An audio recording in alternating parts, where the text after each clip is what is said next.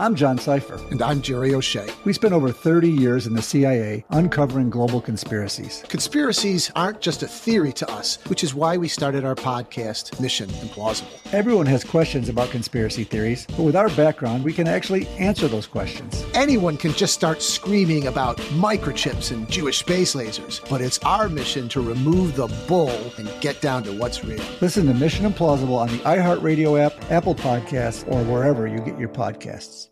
Hi, everyone. I'm Paul Anka. And I'm Skip Bronson. And what happens when two old friends take their decades of experience in the business and entertainment worlds and sit down with our buddies? You get Our Way, a brand new show from iHeart Podcast where we chop it up with our pals about everything under the sun. This is our podcast, and we're going to do it our way. Listen to Our Way on the iHeartRadio app, Apple Podcasts, or wherever you get your podcasts. The volume.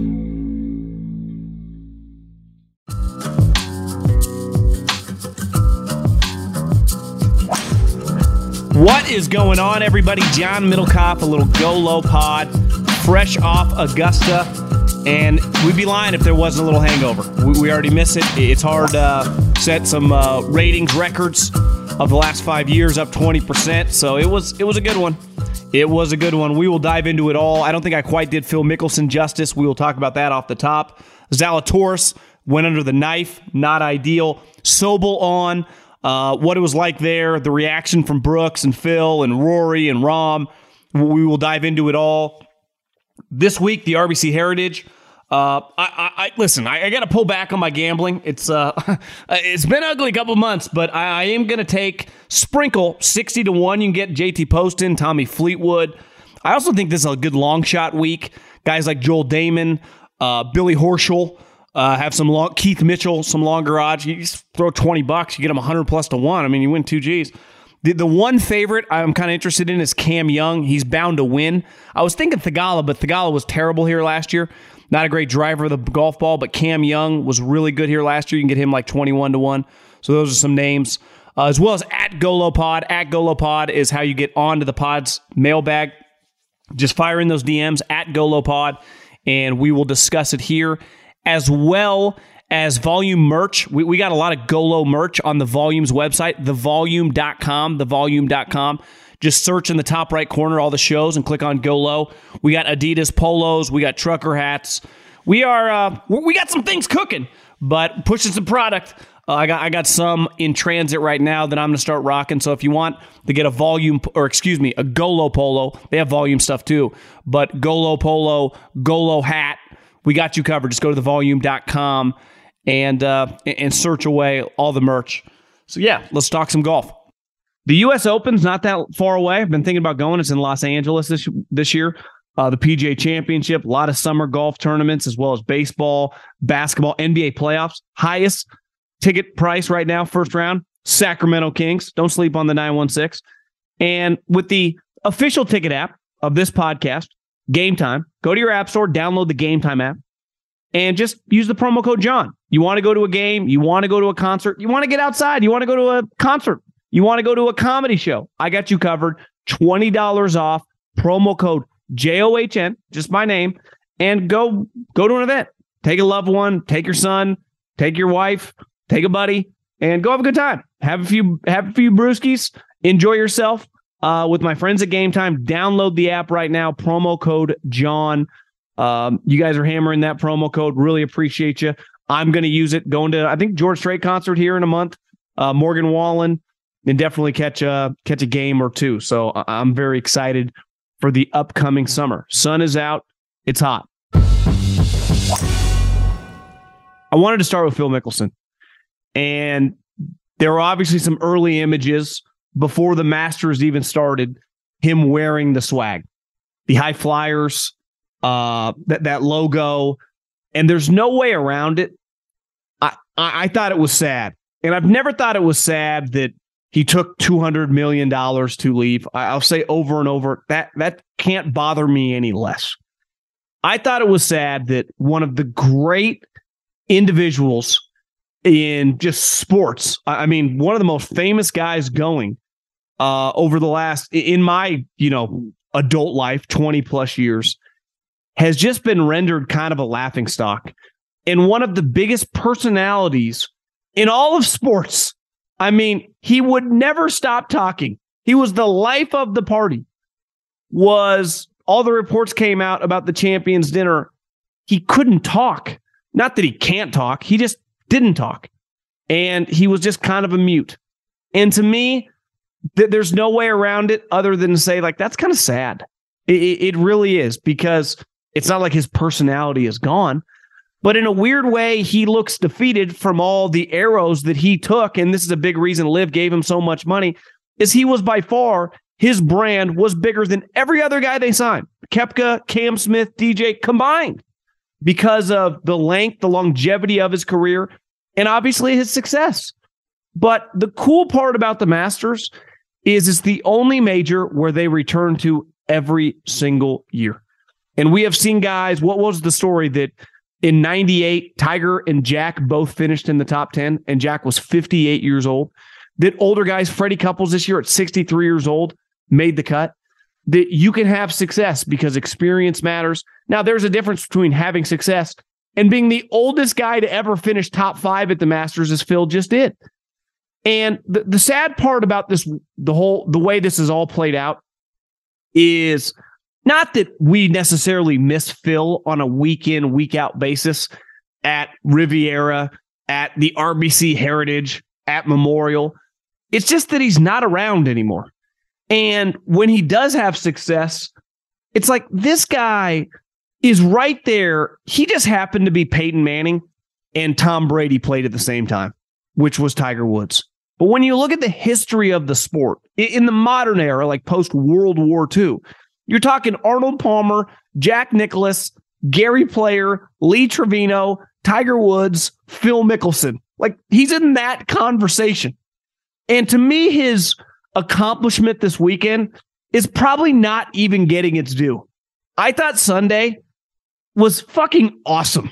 When he hit that putt on 18 and gave that fist pump, it like it was hard if you love the sport and if you're somewhat my age and you've been watching golf right for a long time, he has played a massive role. He's obviously a six-time major champion, but I don't think saying that out loud does it justice. He is never going to be Tiger Woods. He never, obviously, Tiger is 80 plus wins. He's got 45. Tiger is 15 majors. He's got six. But relative to everyone else, they can't hold his jock over the last 20 plus years. I look today. He's obviously never won the U.S. Open and had some devastating losses there. In 99, I think to Payne Stewart. Uh, I, I think it was 06 or 08 at Wingfoot. He has finished second at the U.S. Open, not a couple times, six. He has 29 top fives in majors. He has 40 top tens.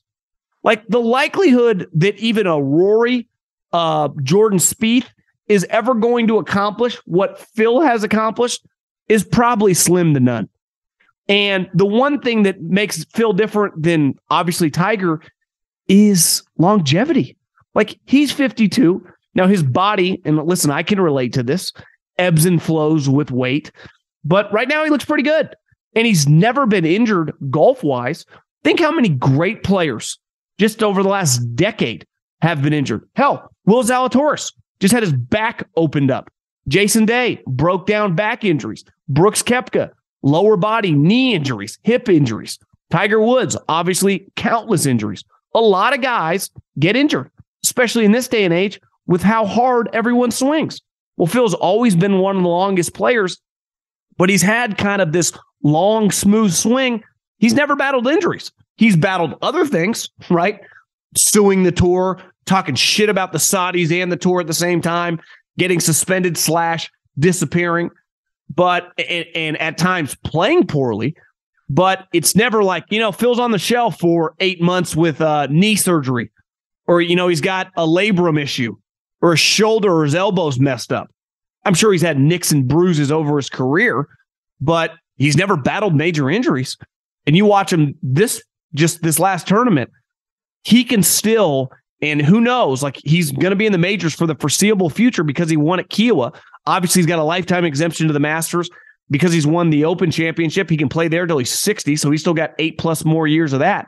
And the PGA and the US Open, he's going to play for years to come because of his recent major victory. Like to me, in my lifetime, the two coolest majors were Tiger. It was 08 when Tiger won the US Open and beat Rocco with the messed up knee. And it was 19 when he finally kind of returned his completed his comeback, right? And he won the Masters with Charlie. I would put Phil Mickelson right behind that in 21. When Phil didn't just win Kiawah kind of out of nowhere as a massive, massive underdog, he took down Brooks Koepka, who at the time was easily the most accomplished guy, who had been winning majors, who had been going toe to toe with everybody. They played together in the last group. Phil beat him. Just like we're giving Jon Rahm a lot of credit for beating Brooks Koepka. Like Brooks Koepka had kind of been MIA, had been out of sight, out of mind, and not playing very well because he's been injured. Like that's not the guy Phil beat. Phil didn't beat some out of sight, out of mind guy. Phil beat the guy that everyone thought was going to win. Hell, I remember when they teed off. I'm like, I don't know if Phil's going to be able to hang on. Phil didn't just hang on, kind of kicked his ass. So, what I think this weekend kind of brought back to light is Phil's an all time great. I, I, really think he's Peyton Manning and, and Tiger's Tom Brady. And Peyton Manning, in a weird way, feels underrated because of the era he played in. He just happened to play in the era with the greatest player of all time. And when you talk about all-time great quarterbacks like Marino, right? Uh, you start listing guys off. Favre, Rodgers. I, I don't think we put Peyton Manning high enough. Like honestly, beside Montana, obviously Brady's one, Montana's two. Like, what the hell is the difference between Elway and Peyton Manning? Both have two Super Bowls. Both went to several and lost. Both ton of Pro Bowls. Both kicked everyone's ass in the regular season for a decade and a half. Like, I mean, they're basically the same guy. And you look at Phil, like, beside Jack Arnie and Tiger, and Gary Player, right? Like, who, who are you taking over Phil? Lee Trevino? Love Lee Trevino. Patting my game after him. Little baby, baby cut, six time major champion. Take Phil's career. Definitely when you factor in longevity. So, uh, very, very cool to watch. That Sunday with him and Jordan was just electric. And part of what, I mean, Jordan really is the modern day, younger version of Phil. What makes Phil so cool is it just can look crazy. He can fucking fire it into trees. He can do just shots that look like you and I. But the difference is when he finds himself behind a tree, he'll hit it over that fucking tree three feet from 190 yards and tap it in for birdie. you know, and, Jordan does the same stuff. At any single moment, you can look up after five straight birdies, and the guy could be in seven holes over because he just sprayed it, hit a rock, kicked over a green, and you're like, no one's ever been here all tournament long and Jordan and Phil constantly find themselves right there. Uh, for guys that are, you know, two of the greatest of their generations, that they have some of the more relatable shots. And then they completely go unrelatable when they pull the miraculous cat out of the hat. And uh, I enjoyed watching Phil. It was fun to have lefty back. Now I missed the lefty. Imagine if Peyton Manning just never said anything. I actually think they parallel each other a lot. Like Peyton is a massive personality, opinion wise, always smiling, just kind of the life of the party. That was Phil. And it feels like he's lost that because his fastball, because of this whole LIV thing. And that comes with when you take the money in a controversial situation, you're suing the tour and you're acting like the tour is a bunch of village idiots. And who knows, maybe he has, there's some validity to some of the stuff that he was talking about, but clearly he wasn't right on everything.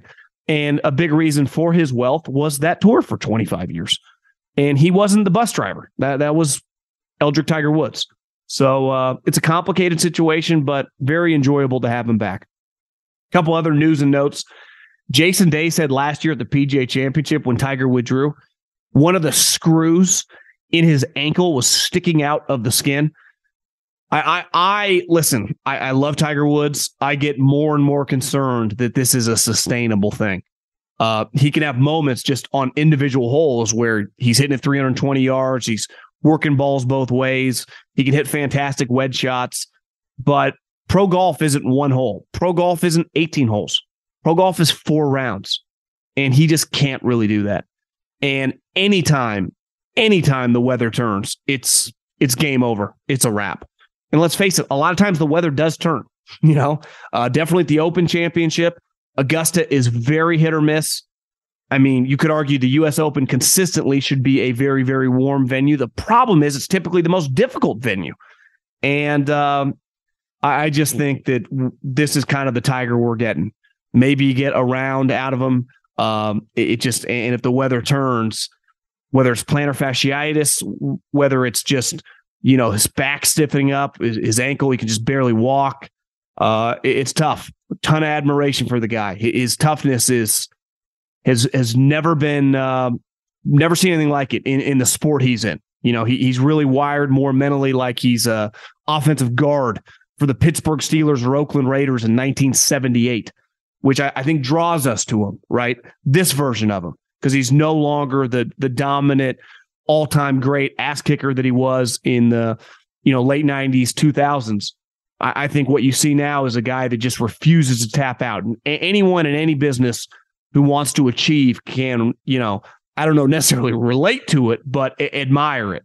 But also, it's on the you know on the human side, it, can be tough to watch to see a guy that's just holding on for dear life. And you know, he, mentioned it before the tournament.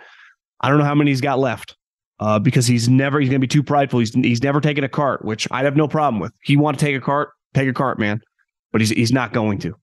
Another guy that's gonna need to take a cart, and this shows you uh, we don't think about it. Like in football, we know at any moment your career could end or an injury can derail your career. Uh, in baseball, the moment you get you have elbow issues as a pitcher or whatever, it can be like, ah, hopefully he's the same. Now, Tommy John, the the modern medicine, it's made it easier for guys to bounce back. But Zalatoris was a guy. A lot of you guys in my DMs were like, take Zalatoris, take Zalatoris. He always plays well in majors, especially at Augusta. And then he withdraws immediately, and then a couple days later, he has a back surgery. And to me, there are two angles on this. Uh, first and foremost, it sucks. And anytime you get your back cut up on, I remember when I lived in the Bay Area and I was going to a lot of Warriors games. Remember five, six years ago, Steve Kerr, uh, the second year the Warriors beat the Bulls record 72, he didn't coach a lot of those games. Luke Walton did because he was in so much pain after back surgery. And I remember him saying, like, anything you can't. And he used to talk to Tiger Woods about it. And his message was like everything humanly possible, avoid back surgery because it's just, it's not like a knee or an elbow. It's very, very complicated. I don't, I can't pretend to know a lot about it, but I know when guys get it that there's no guarantee that, oh, just year later, 100%. Uh, and Zalatoris is a guy in his mid 20s who looked like, you know, the ceiling was, I don't know, unlimited. A guy that could win a couple majors, a guy that could win you know, have like a Justin Thomas type career, Jordan Spieth, like be be one of the better Americans on tour. And now you just never know, man. You you just don't. And this is the other thing about. and I, I'm just going to say this over and over until this happens, and I don't think it's going to happen for the foreseeable future. You can't go all in on gambling as the PGA Tour does, and have us just not know anything. I mean, know nothing, right? This guy, a lot of you put money on him. Now you get your money back but if you knew he had a back injury, you just would have bet on someone else. So this notion that he's trying and then all of a sudden he withdraws and then two days later he's under the knife, like that's there's got to be some sort of report. It doesn't even need to be that in depth. It doesn't need to be like the NFL, but there has to be something of like, Will Zalatoris back, right? Questionable. I don't even, you don't even need to put questionable, just back. So and so ankle, so and so wrist you, you would just be less inclined to put money on the guy. And that is just not happening. And I, I think that's an area that Jay Monahan, the tour, these gambling companies, we need to come together and just get some sort of universal. I'm not a big hockey guy, though I, I respect the shit out of the sport. I think they just do lower body, upper body, even if it's something like that. But just some sort of injury report at the beginning of maybe on like Tuesday or Wednesday, maybe Tuesday, that there's just an injury report. Guys in the field that lower body, upper body. I'd, I'd be fine with that. I'm not asking for the moon here. I'm just act- asking for basic information on guys who are legitimately hurt, who are legitimately hurt. And uh, listen, I'm a big Will Zalatoris fan. Very jealous of the uh, of the waistline, which is weird. Like he does not. It's not like he's some overweight younger guy. You know, if you told me Jon Rahm had back injuries, be like, yeah, I could see it. You know, big guy carrying some weight. Will Zalatoris weighs like 160 pounds, soaking wet. He's dealing with back injuries. And it's not like his swing is that violent. I know he swings hard, but it's it's kind of that Cam Young just direct back swing to boom down. And man, uh, never know. Last but not least, the Masters, the ratings were really high and they were 20% higher than last year.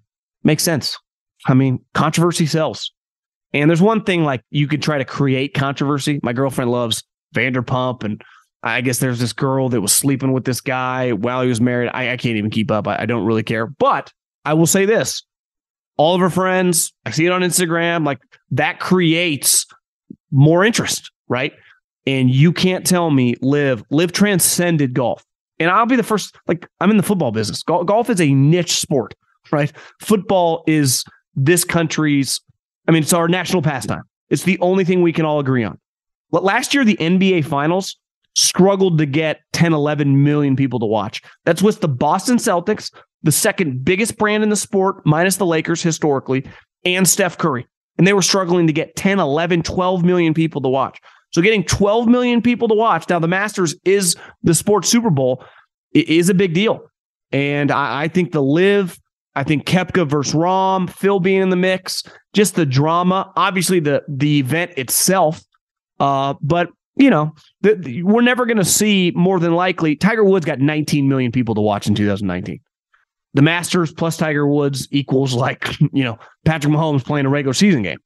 But I, I do think this LIV element, you could argue, for the majors could be really good because the only time of the year where we're going to get, you know, oh, Koepka, Phil, DJ, along with, oh, Rahm, Spieth, right? Some of these guys. And um, it's cool. I mean, it's it's good for the sport. And it's to be it's going to be very interesting to see the television ratings for the other majors because you're going to want LIV guys in the mix. I think the key is to have a couple LIV guys every single tournament just they don't necessarily have to be leading like Brooks, but just in the last couple groups come the weekend. That adds, I don't even want to say controversy. It just adds interest. It, it does because you, you can't go anywhere, even if you don't like golf. And if you're listening to this, you probably do. But, and, you know, most people know about LIV. You know, most sports fans have like heard about LIV. Even if you're a big baseball fan, not a big golf guy. If you're a big basketball guy, now you know about LIV golf.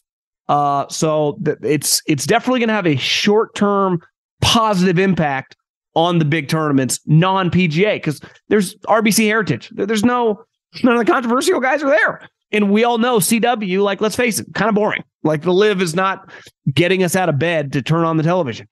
But especially if you bet on Bryson DeChambeau and he's dead DFL. Uh, but that's good for the Masters. I'm John Sipher. And I'm Jerry O'Shea. We spent over 30 years in the CIA uncovering global conspiracies. Conspiracies aren't just a theory to us, which is why we started our podcast, Mission Implausible. Everyone has questions about conspiracy theories, but with our background, we can actually answer those questions. We break open modern day conspiracies and tell you which elements may be the real deal. Like, did Bill Gates use COVID vaccines to microchip us all? We all do have tracking devices. Mm-hmm. We carry them around, we spend a lot of money on them. And what's actually on Hunter Biden's laptop? You are talking to the guy that has three of Hunter Biden's laptops and cell phone. And what did the deep state build under Denver Airport? Do you think there are secret bunkers? That's just on my list of questions I have about Jesse Ventura. It's our mission to get to the heart of these conspiracy theories and figure out the why, the how, and especially the if. Listen to Mission Implausible on the iHeartRadio app, Apple Podcasts, or wherever you get your podcasts. Welcome to 500 Greatest Songs, a podcast based on Rolling Stone's hugely popular, influential, and sometimes controversial list. I'm Brittany Spanos. And I'm Rob Sheffield. We're here to shed light on the greatest songs ever made and discover what makes them so great. Every week, we'll pick a new song from the list and talk about their placement on the revamped 2021 list. We'll also have guests join us, ranging from the artists themselves to the producers or simply other writers like ourselves who voted on them. From classics like Fleetwood Mac's Dreams to the Ronettes' Be My Baby, and modern day classics like The Killer's Mr. Brightside and Britney Spears' Baby One More Time. There's so many fascinating stories that have been forgotten, like Midnight Train to Georgia, starting with a phone call to Farrah Fawcett, or how the Yeah Yeah Yeahs inspired Kelly Clarkson's banger Since You've Been Gone and Beyonce's Hold Up. Listen to Rolling Stone's 500 Greatest Songs on the iHeartRadio app, Apple Podcasts, or wherever you get your podcasts. I got to read this DM to Jason Sobel in my Instagram mentions. It said, Tell Sobel he was great on the Masters radio broadcast on Thursday. You're crushing it. Are you alive? How you doing? Well, first of all, I'll tell whoever sent you that DM, thank you. Nick. Um, Nick, thanks, Nick. Uh, I'm doing well. Look, that that is a long week for a whole lot of reasons. I I wish I could bring somebody along with me and just show them like what it's like. It, a lot of people go, "Oh man, that's so cool! You got to go to Augusta and see the Masters." And yes, that's a big part of it as well. But stayed in the house with four of my buddies who all do Sirius XM PGA Tour radio, and we're all just hanging out, having a good time all week. Uh, team no sleep for the entire week, working a ton. Get back and get after it every night. I woke up at 5 a.m. Monday morning, drove seven hours home to Orlando, did my show, I crashed for like four hours, woke up and wrote about the RBC heritage until two in the morning. It, I, it's nuts, but I love every second of it. You, you should have told the uh, the Action Network you're going Rory. Like I'm out on the RBC. Like I'm gonna, I'm taking the week off. Only got so many bullets in the chamber. I'm going to save them for later this summer. We got some stuff brewing. The, the tournament was a little weird just based on the weather. Uh, yeah, I know. I think Saturday morning you were tweeting how bad the weather was from inside. Uh, yeah, you've been going to this tournament for a long time. I mean, that looked like Ireland. I, I mean, that that was when Cam Young and Jon Rahm are struggling to hit it 240 yards off the yeah. tee. You, you, know, it's not just cold, wet. I mean, that's that's tough, man.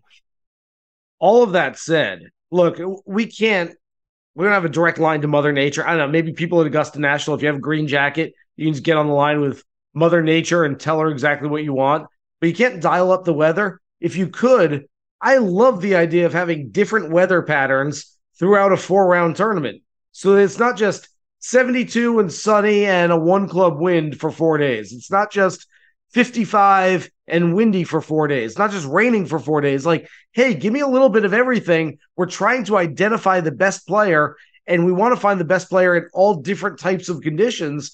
I thought that part of it's great. Now, granted, uh, half the guys got screwed with the wrong part of the draw when Brooks Koepka's sitting back in the rental house sipping on hot cocoa on Saturday morning and Jon Rahm's trying to hit a three iron 180 yards. Maybe that's not exactly quote unquote fair, but it's the luck of the draw, and I I love it when events. This is like the Players Championship last year, which lasted yeah. five days, but we had all four seasons.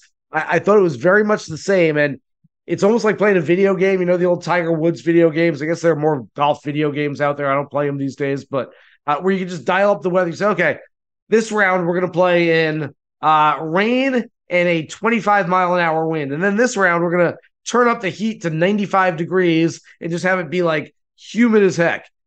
I like the fact that we had different weather patterns, and I like that at major championships. You know, you, you picked him before. I mean, he, he was he's been one of the best players in the world for a long time now. It was kind of between the three guys. I was kicking myself immediately after he came storming back after the four putt. Uh, this guy now, you know, he's got that second major it felt like this year the you know kind of the dam had broke like okay it's on Rahm has figured it out. But at this tournament specifically fourth ninth seventh fifth now he's won it. I, I, think most people that follow the sport would pick this guy to win several majors just in general whether that's four seven whatever. But this tournament it feels like it'd be a shocker if he doesn't win this thing again yeah, I mean, look, we always say that on Tuesday after a guy wins one, and we're like, well, if he plays like that, he's going to win every single time. Well, that, that's the whole point is he doesn't play like that. That said, yes, I, I do agree with you that Jon Rahm doesn't seem like a one and done at Augusta National. Like he's going to pack it up and leave. But funny things happen. I mean, we would have thought by this point that Rory McIlroy would have three of these things. Yeah. And oh, by the way, he does not. We'll get into him, I know, but um, I, I, was so impressed with the way Rahm persevered. As you mentioned, I, I, picked him last week on your show. I picked him on a thousand other shows that I did before the Masters. And I'm walking through the press building in Augusta National, and I didn't see the first hole, but I look up at the big board, and all I see is Rahm plus two through one. And I'm like, you've got to be freaking kidding me. Like I, I, I just picked him everywhere. Like, give me give me a chance, John. Just give me a chance. All of a sudden, everyone's chirping at me on Twitter, like, oh, Sobel jinxed him. He birdies the next two, winds up making nine birdies on the day, shoots 65. It's actually like that perseverance. And I talked about him playing through the bad weather and him going into Sunday trailing a guy that's known to win major championships. All of those things together is what I thought was the most impressive part of Rahm. The fact that he persevered after being down in each of those situations. I don't think that Rahm two or three years ago could have handled that. Rahm two or three years ago snaps a club over his knee, uh, throws something into the woods, and gets too fired up um, about what's going on. I thought there was a calmness around him that really helped this week. Totally agree. I mean, Tiger kind of had it from the jump, the mental toughness. Phil learned it over time. You know, I think it's a question mark with Rory. You know, I think Jordan has it, but is it good enough consistently? Like this guy clearly is good enough. And if he's got the mentals right, you know, holy shit. I mean, on the flip side, a guy that's also had it, it feels like from pretty early in his career was Koepka. It's hard to say he choked. I mean, he got the better end of the draw. He definitely didn't play well. Uh, your vantage point, I mean, a huge, he's a guy that, which I appreciate, hauls ass when he plays, yep. playing in front of, I don't know, the, or behind the slowest human being Ugh. of all time in Patrick Cantlay. So twofold thoughts on Brooks and the slow play situation. Was that, you know, some of the talk uh, of the Sunday? Uh, yeah, I'll I'll start with slow play, and it, it was bad. Patrick Cantlay, I get it. Look, I, I, can see both sides of this because I've often been a defender of these players who, look, it's not your Sunday afternoon four ball where you're just kind of like, hey man, come on, hit that putt, let's go.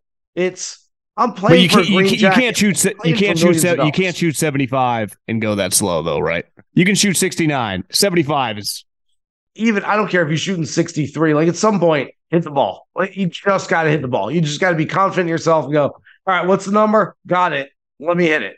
And, and you've just got to do it. And so um, it's not a matter of like shaving off time. It's a matter of respect for your fellow playing your fellow players. I mean, Koepka and Rahm, there's a, a great shot of them sitting together in a tee box, oh, like yeah. looking out there, waiting. Koepka was asked about it after the round, and he's like, "Oh my God, was it slow?" He he said they were slow up there, but that was not. I, I think he was playing with Hovland, wasn't he?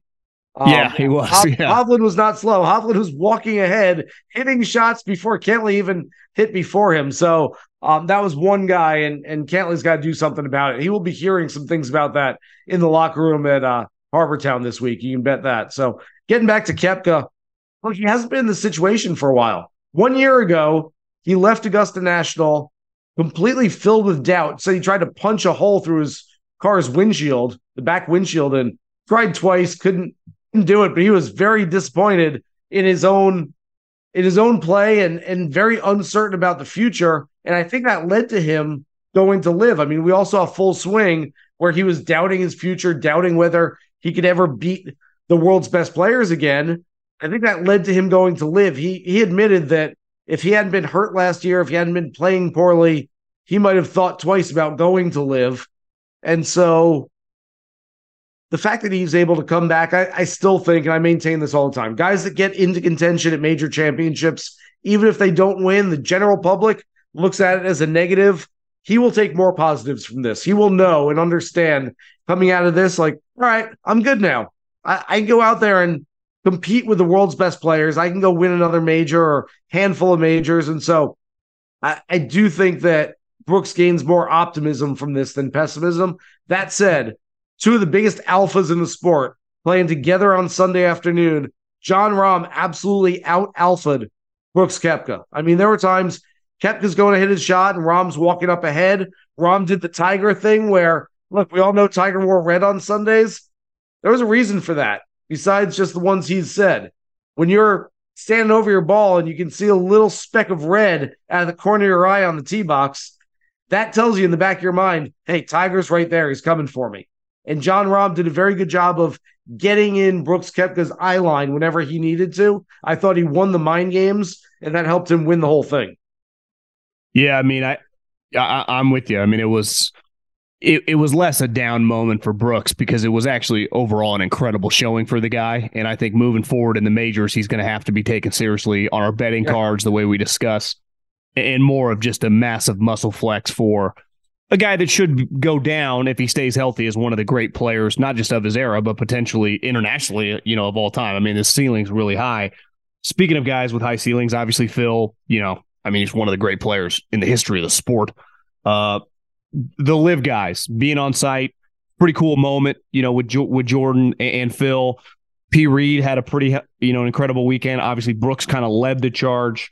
What was the overall reaction from your vantage point, hearing the roars, seeing the guys from LIV, and Phil specifically, who felt like he kind of went mute at the dinner, pretty quiet, kind of started coming out of his shell as he started playing better. It felt like, you know, from us watching him on TV.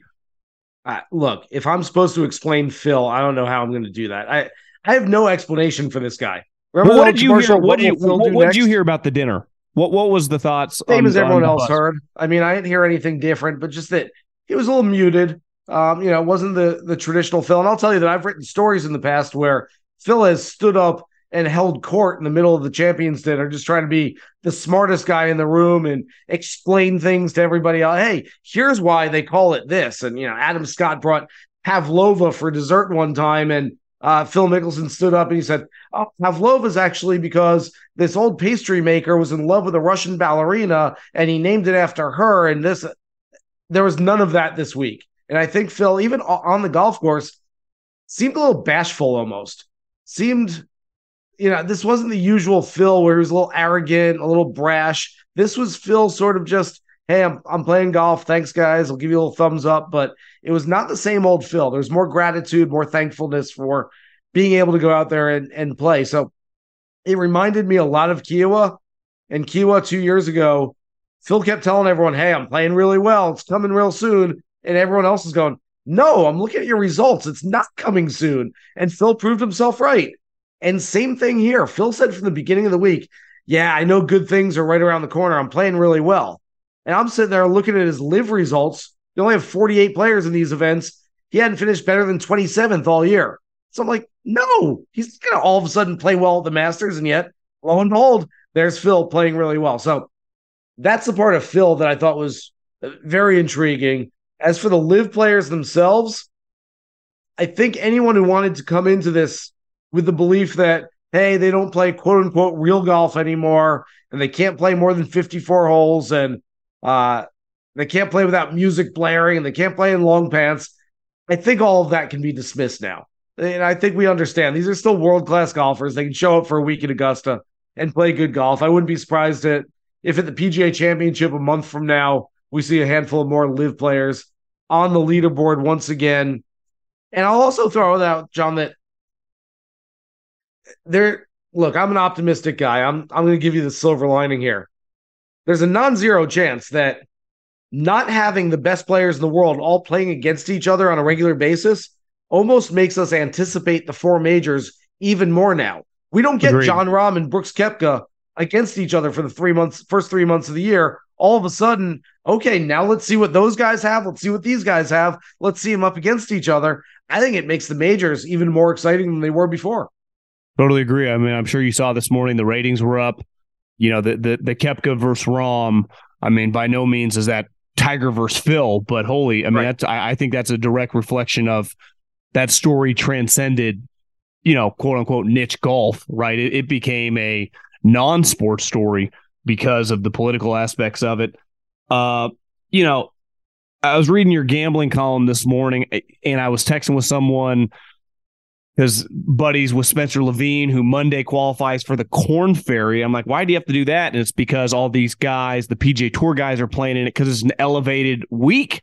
It's like, what? what listen, I, I don't pretend to be Jay Monahan here, but what are we doing? Like, should should we take a week off after, or just you, you just money, keep money, riling money. off? Obviously, they've talks. always played after majors, but yeah, they're they're not taking a week off. And look, if RBC wants to put in the money as a sponsor and say, hey, we'll step up, we'll put in the money to have a designated event and have the best players at our event, they go, okay, sounds good to us.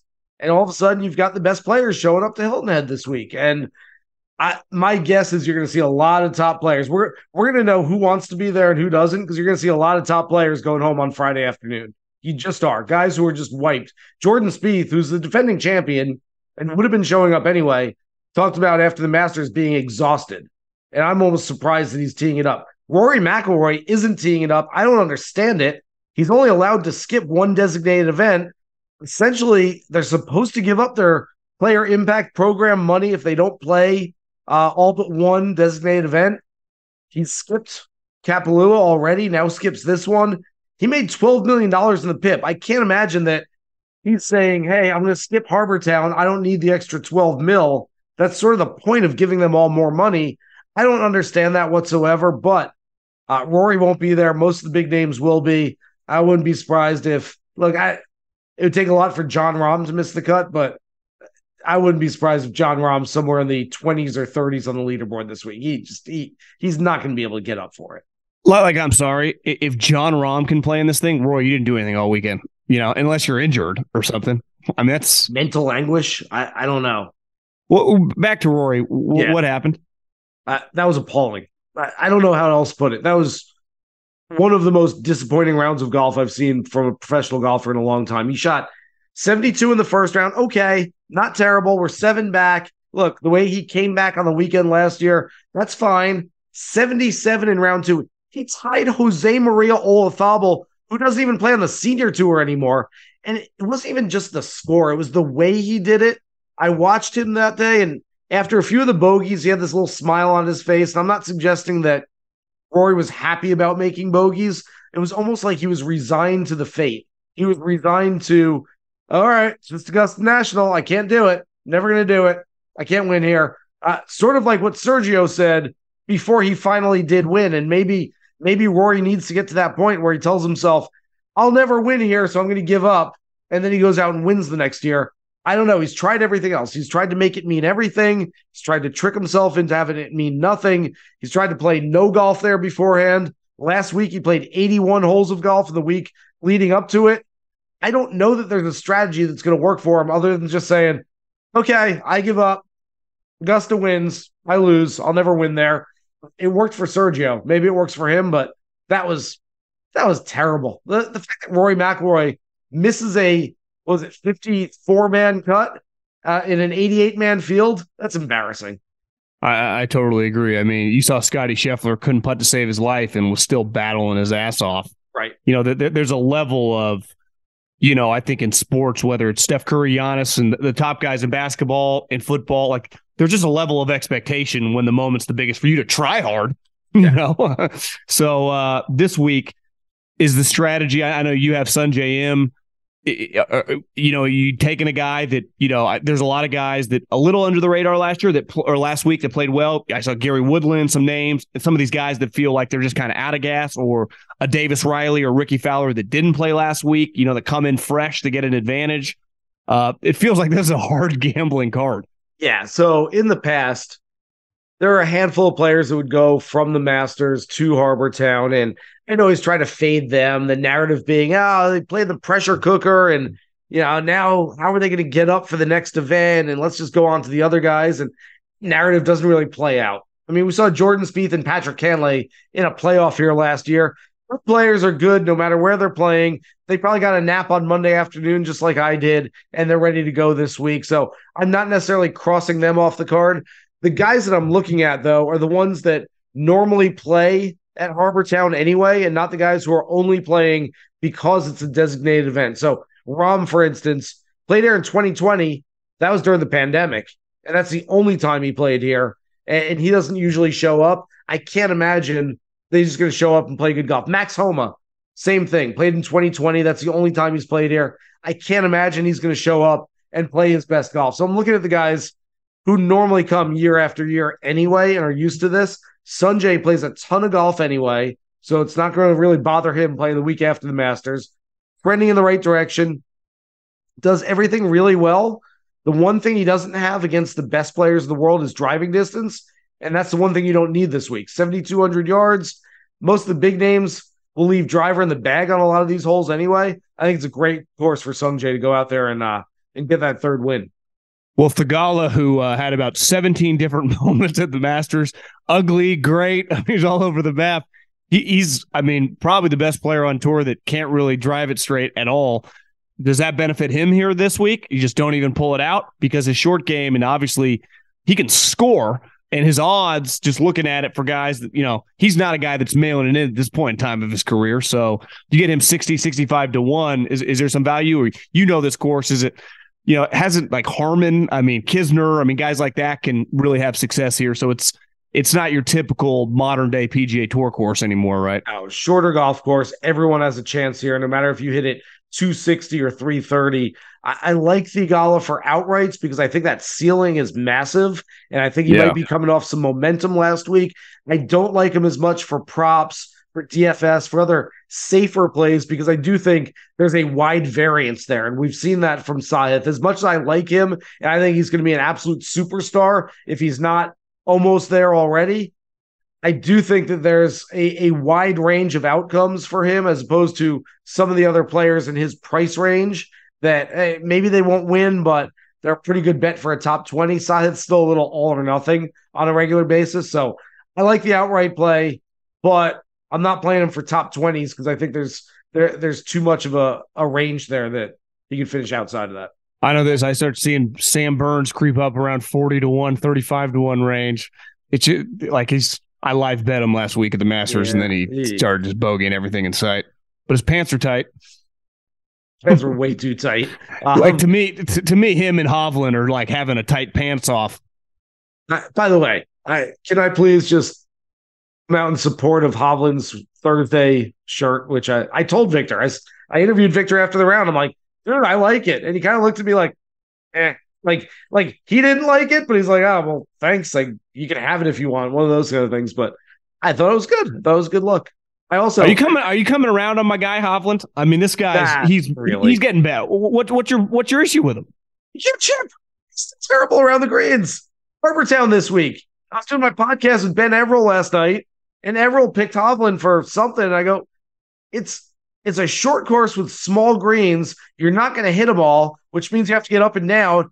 And he sucks at chipping. I mean, I'm, that's not my words; those are his words. We know this. I, I just I find I'm my mind is actually blown by Victor Hovland, how he can be a top 10 player and still have one aspect of his game as poor as it is right now. I think it's getting better. He's talked about it getting better, but until it gets just to field average level, I have a hard time going after Hovland unless it's a course where it's big fairways and especially big greens. Give me a big resort course, which is where he's won before. Yeah. big old resort course with those big greens where he doesn't have to chip because he's hitting 16, 17 greens and Greg every round.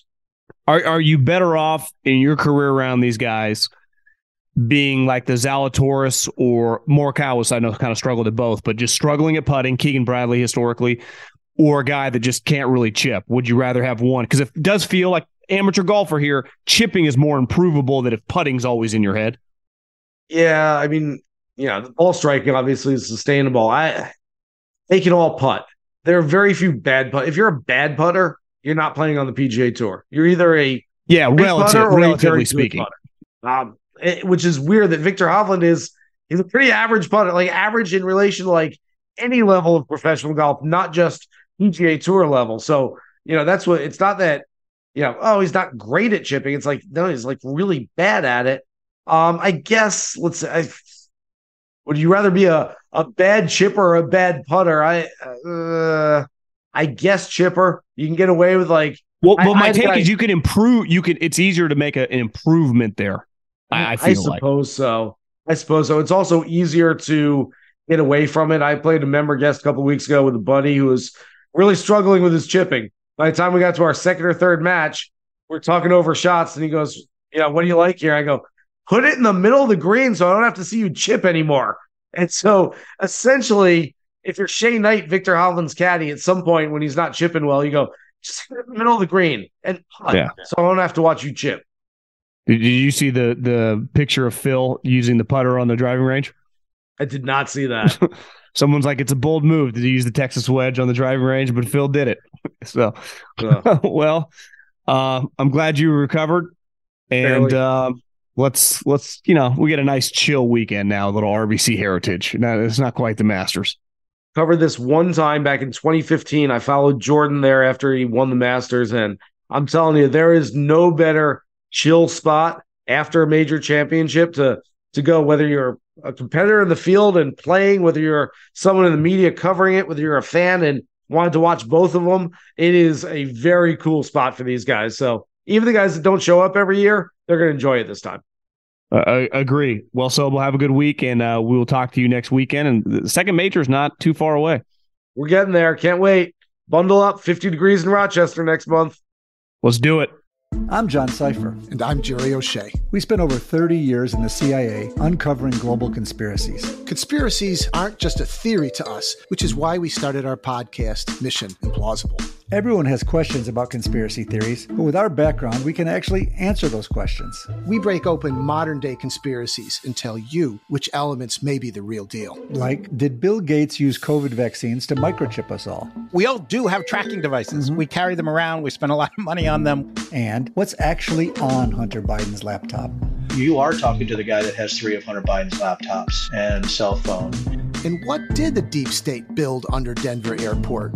Do you think there are secret bunkers? That's just on my list of questions I have about Jesse Ventura. It's our mission to get to the heart of these conspiracy theories and figure out the why, the how, and especially the if. Listen to Mission Implausible on the iHeartRadio app, Apple Podcasts, or wherever you get your podcasts. Welcome to 500 Greatest Songs, a podcast based on Rolling Stone's hugely popular, influential, and sometimes controversial list. I'm Brittany Spanos. And I'm Rob Sheffield. We're here to shed light on the greatest songs ever made and discover what makes them so great. Every week, we'll pick a new song from the list and talk about their placement on the revamped 2021 list. We'll also have guests join us, ranging from the artists themselves to the producers or simply other writers like ourselves who voted on them. From classics like Fleetwood Mac's Dreams to the Ronettes' Be My Baby, and modern day classics like The Killer's Mr. Brightside and Britney Spears' Baby One More Time. There's so many fascinating stories that have been forgotten, like Midnight Train to Georgia, starting with a phone call to Farrah Fawcett, or how the Yeah Yeah Yeahs inspired Kelly Clarkson's banger Since You've Been Gone and Beyonce's Hold Up. Listen to Rolling Stone's 500 Greatest Songs on the iHeartRadio app, Apple Podcasts, or wherever you get your podcasts. Okay, let's bang out a little mailbag at GoLowPod, at GoLowPod. Uh, fire in those DMs on Instagram. Try to throw up some content of uh, me golfing, my golf takes, as well as just other golf stuff. So it's just I dedicated uh, Instagram feed to golf. From Reese, the first tournament I followed was the 18 Masters. I'm a casual golf fan who is getting more into it every year. Since I don't know the ins and outs of the sport, I want to know if my cynicism toward Rory is warranted or totally unfair. The way the media talks about Rory, especially during Sunday at St. Andrews for the 22 Open, was hard to listen to. In no other sport would we be okay with the commentators openly pulling for a team to win. Sunday at the Open was eight hours of the entire golf world is pulling for Rory.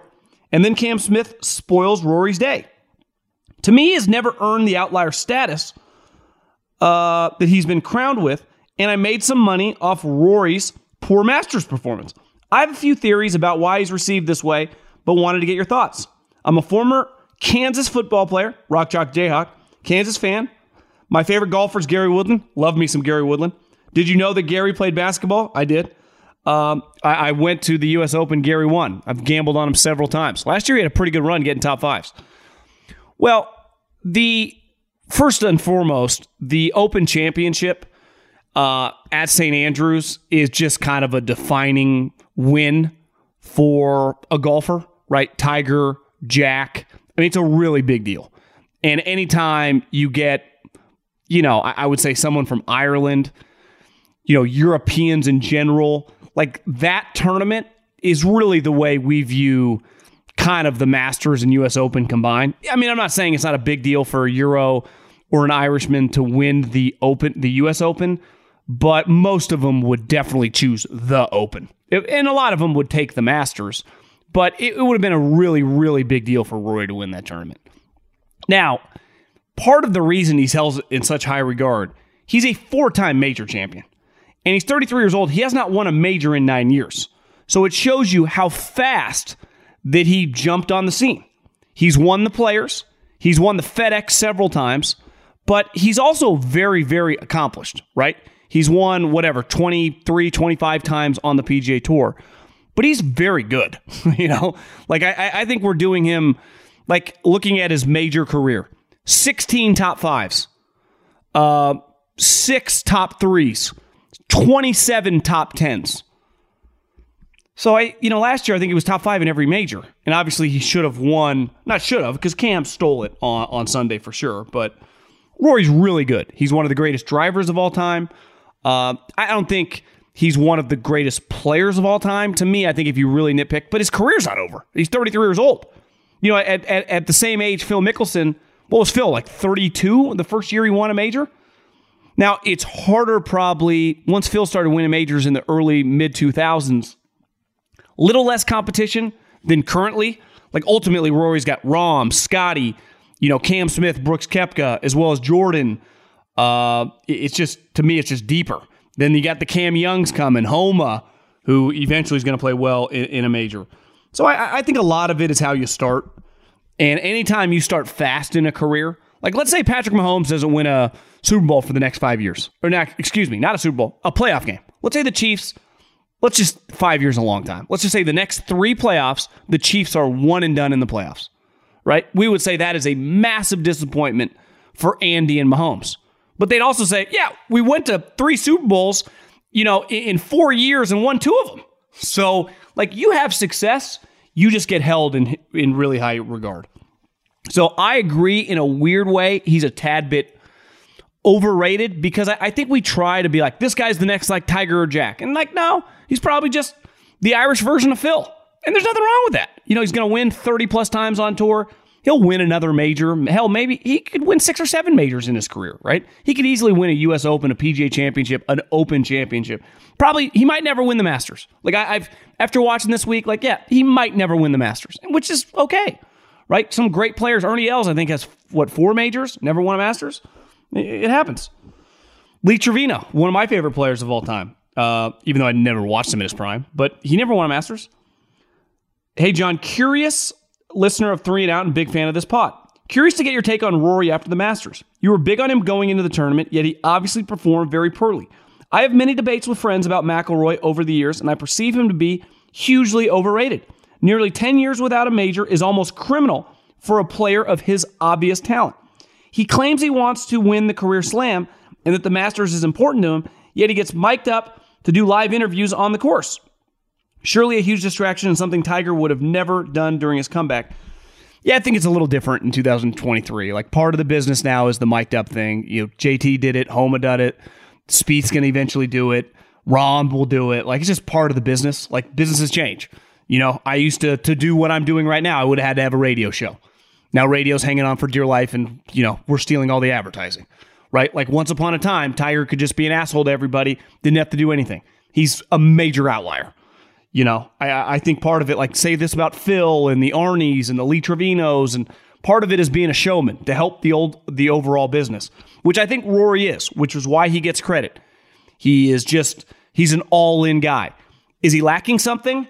Maybe. When I when I'm say lacking, like to be a eight, 10 time major champion, which his talent, you could argue, is worthy of that. So yeah, is he a little bit overrated? I, I think it's fair to say. But I also think we're diminishing. Remember last year? When he beat Scotty Scheffler for the $15 million FedEx, like took his ass down. like, like let's, you know, part of what's weird about golf, like in football, you either win or you lose, right? The 49ers have not won a Super Bowl with Kyle Shanahan. They've been bounced three of the last four years, NFC Championship game, Super Bowl, and it's devastating. Like that loss to the to the Eagles sucks, right? That is a shitty of a loss as you can get. Like Brooks Koepka, kind of the equivalent, right? Big lead, kind of crumbles down the stretch. Phil still finishes tied for second, right? That is tied for second in the Masters. You take that all day long. So it's just golf's a little bit different. I don't know if we give enough credit to guys that finish consistently second, third, and fourth. It's what makes like Jack so incredible is how many times he finished second. Honestly, it's what Phil. He's never going to have the majors of Tiger, but look at his success. I mean, it's it's outstanding. Honestly, the only place he didn't really have success is the players, which shit, I, I wouldn't either. Place looks way too hard. But I, I do think we have to give, like, Rahm, right? A lot of people would be like, God, he's only got the one major. Well, look at what he's done the last five years. He's dominating. I mean, he's kicking everyone's ass. So, like, Jordan hasn't won a major in a while. But, like, you watch him in these big tournaments, he's played pretty well. Immediate question following this Masters finish. This is from Wade. I'm seeing some online take about the victory lap of LIV with Rahm being the guy to pull it off. My reaction is I'm generally impressed with the LIV players' result. No one had two of the top three guys being LIV players. We knew they'd be on the board Sunday, but I didn't see anyone taking T2 for two LIV players, especially Phil. Am I reading this wrong? Was this performance not the ammo the Shark needs to show up to the world his guys can still tee it up? Well, yeah, I mean, I was thinking this because I listen, you get on the internet, bots screaming at each other. Think about the two of the guys, right, that finished tied for second Brooks and Phil. He gave Phil $200 million. He gave Brooks, I don't have the exact amount, but everyone has agreed it's not quite DJ, but it's, you know, about Bryson, like 150, not 150, excuse me, like 100 to 125. So those two guys got a combined $300 million for a reason. Now, Patrick Reed, like, pretty good player. And the, the other thing, if Brooks is healthy, like, he's an ass kicker. Like, if DJ cares, like, he's an ass kicker. Cam Smith, the reason you give him $100 million, fucking guy can play. I mean, it's not like they gave, you know, if some rival football league was like, yeah, we're just going to steal uh, all the XFL and USFL players, you'd be like, good luck. But if they took, you know, if they signed Nick Bosa, Patrick Mahomes, Fred Warner, Micah Parsons, Justin Jefferson, and George Kittle, and then they played an NFL team with a bunch of other dudes and gave them a game, would it be that crazy? Like they took a bunch of sweet guys.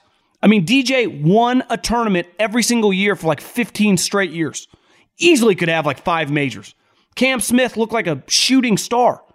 Patrick Reed is just dude has won on tour several times. Obviously, Brooks' resume speaks for itself. Bryson, the crazy thing is he's just irrelevant, but like Joaquin Niemann. Remember last year at Riviera? Beat the shit out of everybody. Like Joaquin Niemann's a stick. So they got good players, man. They, they, they really do. And the other thing is, it's not like these guys. Phil Mickelson's played on the PGA Tour since like the early 90s. Brooks has been a stalwart on the tour now for, you know, close to a decade. So these guys have the reps, even if they were a little rusty or whatever. Now, I, I, my overall take is, and I talked to Sobel a little bit about this, the Masters is unique because these guys like Patrick Reed's been playing there forever now, right? Phil's been playing there for 25 years, right? Uh, uh, who else am I missing? DJ. I mean, these guys have played there forever. The other tournaments change, right? Like, if, if the, what's it going to look like? I, I think it's fascinating. Enormous win for LIV if they keep getting guys in the top 10 in every major, right? If Is this what it's going to look like at wherever the PGA Championship is, and obviously LACC, and I got to look where the Open Championship is. We've had a pretty good major run here. What's up, big fan from Australia? My girlfriend and I are planning a four week road trip next year in California, Arizona, Nevada. If you recommend 10 must play courses, what would they be? Preferably no more than $200 a round. Well, I, I don't know about you guys in Arizona, or excuse me, in Australia.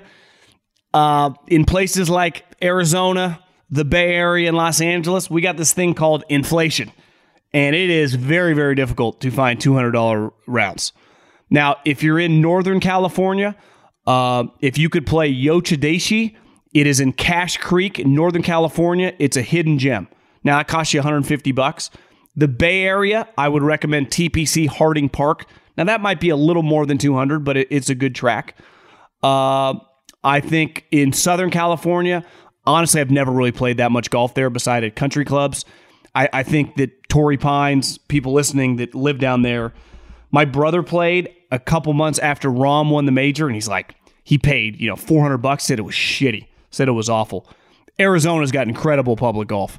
Uh, TPC Scottsdale, uh, Grayhawk, and in the summer, you can find pretty good deals. We-Ko-Pa, Quintero. But in California, it's a little more difficult to find like really nice public courses, in my experience. Uh, maybe it's a little bit easier in LA, but in Northern California, I, TPC Harding Park, which is you know really right next to Olympic Club, and uh, and Chideishi, little out in the boonies. But anyone listening that lives in Northern California that's ever played it, uh, it's sweet. I might even be saying it wrong. Yo Chideishi. It's hard to say. Hey, question for the Go Low mailbag. Heard you talking about bones and got me thinking. As a newcomer to golf, what's the significance of a caddy? Oh, I think we answered this question.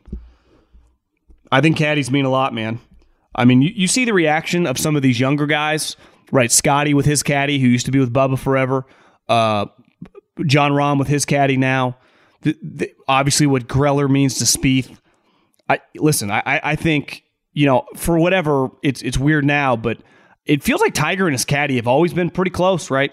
Stevie Williams, I think, was the best man at his wedding, right? Look how him and Joe LaCava. I mean, those guys, they're just like in the trenches together. I I would be all in on my caddy. If I was an agent to one of these guys, if I was a coach, that would be a really really big deal. That relationship, especially in 2023 with social media and just all the negativity that can fly through all of our lives. I think having a guy that you can lean on, uh, that you trust, that knows what he's doing, is a really, really big deal. I mean, what was everyone saying last week about, uh, God, this guy? I mean, he is, hopefully, he stays healthy because he's kind of got like a bigger version of Zalatoris vibe, and that Zalatoris swing hurt his back. But Cam Young, I love watching that dude play, man. Uh, I'm I'm gonna head to the range. I'm recording this Tuesday afternoon. I'm gonna try to do some Cam Young swings. That like pause, load up. I've been saying forever. It's it's ironic that he's sponsored by Major League Baseball because he feels like a power hitter. He feels like a dude in the middle of the lineup, like when I was a kid, that like would have been in the middle of the lineup, like Fred McGriff or Frank Thomas. Just like yeah, he's good for 44 home runs a year. Just hits fucking laser beams, seeds. I'll tell you this: San Francisco Giants don't have any of those guys. But uh, appreciate everyone listening.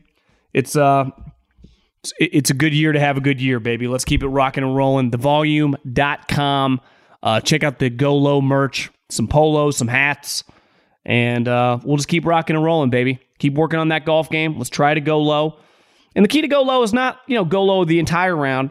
If you can play so shitty, but if you have a birdie in that round, it's okay, right? And if you're a 20 handicapper and you have a couple pars, you feel pretty good, right? Especially like a non par three par like you par a tough par four, you hit a couple greens in regulation. So it keeps us coming back. You, you hit a good, you know, seven iron from a buck 65 or buck 70. You hit a good long five iron. You hit a straight three wood. No feeling like it, man. It's we don't get to when you're 40 years old get to keep playing football or baseball. For some of you hardos that are still playing hard pitch, uh, Godspeed to you. I, I, I couldn't do it. Can't risk tearing Achilles. So talk to everyone soon. Adios.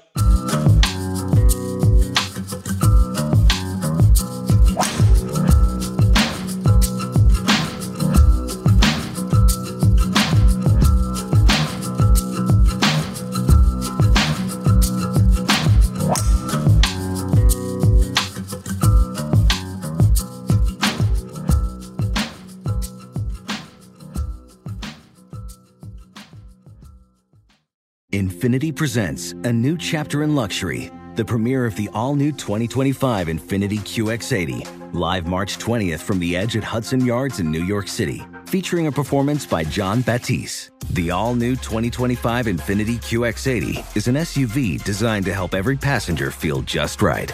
Be the first to see it March 20th at 7 p.m. Eastern, only on iHeartRadio's YouTube channel. Save the date at new-QX80.com. Don't miss it. 2025 QX80 coming this summer. I'm John Sipher. And I'm Jerry O'Shea. We spent over 30 years in the CIA uncovering global conspiracies. Conspiracies aren't just a theory to us, which is why we started our podcast, Mission Implausible. Everyone has questions about conspiracy theories, but with our background, we can actually answer those questions. Anyone can just start screaming about microchips and Jewish space lasers, but it's our mission to remove the bull and get down to what's real. Listen to Mission Implausible on the iHeartRadio app, Apple Podcasts, or wherever you get your podcasts.